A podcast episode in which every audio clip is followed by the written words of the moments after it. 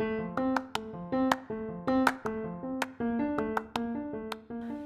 this is Ram, and it's time for another episode of my podcast. Today's episode is called I Am a Taxpayer.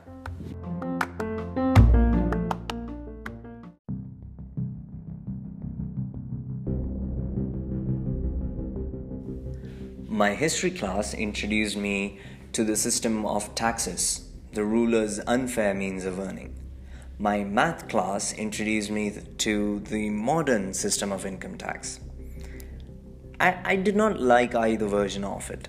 Um, subliminal messages from my tax paying teachers. But I was also told that there were certain legal ways by which I could avoid tax. This would be useful later. In the senior grades, I picked the science stream and completely lost connection with understanding the way an economy ran. All I now knew was paying taxes was some sort of a business deal with the government. The, the deal dictated that the government did a lot for me, the citizen, such as giving me good roads, cheap food, medical facilities, free education, and a plethora of other things that you normally hear in a political manifesto. In return, I had to share a percentage of my income with the government. Collectively, we ran one of the largest economies of the world. Wow. But sometimes the system felt unfair. And sometimes it felt stupid. I mean, think about it. The government and government run agencies taught me how to escape tax. There were banks and other financial institutions that openly advertised tax saving schemes. Schemes almost took a different meaning, according to me. And some schemes angered me.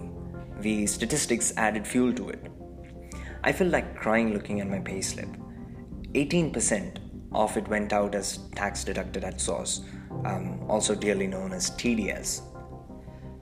Now, I own a house in which I don't live, I've rented it out. I bought the house in a metropolitan city that is not considered a metropolis. I bought it at 7 million. The papers, though, would lie that I paid 4.2. This being one of the initial years of uh, the, the, repayment, um, the principal I pay back monthly is a measly 6,000 rupees, whereas over 27,000 is the interest.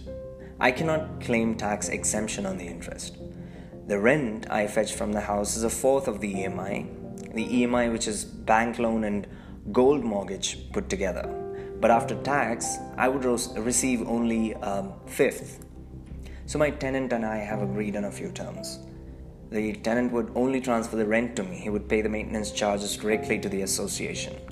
On, on one month, the rent will be sent to my account. On the other, it would be transferred to my wife's, and the next to my son's, and so on. On one month, the rent would be 500 rupees less, and on the next 500 more. This way, the accounts will show no pattern. I've not given um, my PAN details to the tenant. Why should I? He, he'll get a tax exemption, no matter how minuscule, but I would come under the radar. The tax saving for me, uh, if I don't give the PAN, would be 4,000 rupees. For him, if I gave him the PAN, it would just be a thousand might as well reduce half his uh, tax amount in the rent. No problem.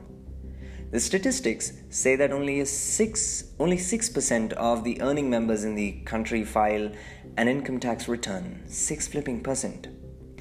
And income tax totally contributes to only 2% of the revenue of the government. I mean, why even bother? Why target us?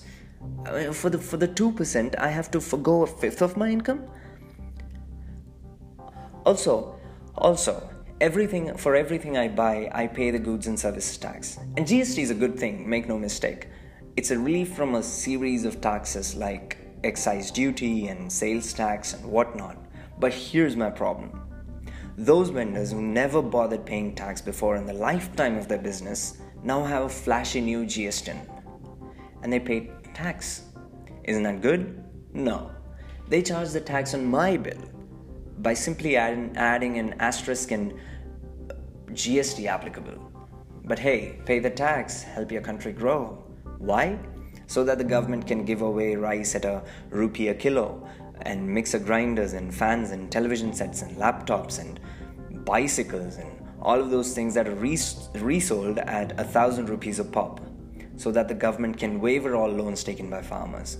Waivers that even the farmers don't actually get, so that the government can give away benefits to those below the poverty line free medical aid and subsidized seats in colleges and subsidized cooking gas and more unreserved coaches and trains.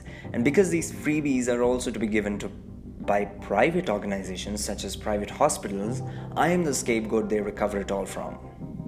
Great. Now let's recount. I pay the income tax. I pay taxes on food. I pay taxes for traveling by the train or the bus. I pay taxes for my haircuts and sanitary pads. I pay for the farmer loan waivers. I pay more money for food items because, hey, poor farmers. I pay the unsubsidized amount for cooking gas because my income indicates luxurious life, whatever that means. I don't get the subsidized food. I don't get tax exemption on my home loan because my builder sells the flat at a lower rate on paper so that he has to pay lower tax. I don't I don't get the mixers and fans and televisions which essentially I paid for as tax. I ride on potholes with roads here and there. I pay for my son's education because one, I should be able to afford paid education and two, parents of sons are considered wealthy. Y chromosome for the win. Now, I could get myself a below poverty line card. I just need another 50,000 rupees. No additional taxes, all offline transaction. But who has the 50,000 after all this? The point with my society is if I wear a thread around my torso, or carry a Y chromosome in my DNA, or have a job that gives me a chair and desk, or a house that has a flat roof, or a vehicle on whose rear on whose seat my rear can rest, or a wallet in my pocket, or English on my tongue, or a pen in my wallet, or a phone which lets me do cashless transactions, or glasses on my nose, or no cap on my head branding me a common man, I'm a common man who can afford it all. I can afford to pay taxes, I can afford the fuel surcharges, I can afford price hikes, I can afford paid education, I can afford a seat in a college after all the reservations, I can afford private medical management, I can afford an unsubsidized meal, I can afford a home loan, I can afford an investment with the insurance corporation, I can afford a flipping underwear, irrespective of whether I can afford it or not and what I cannot afford is to talk about it. My net worth is a negative six and a half million, but I'm not below the poverty line. I pay taxes. You're welcome for my blood economy.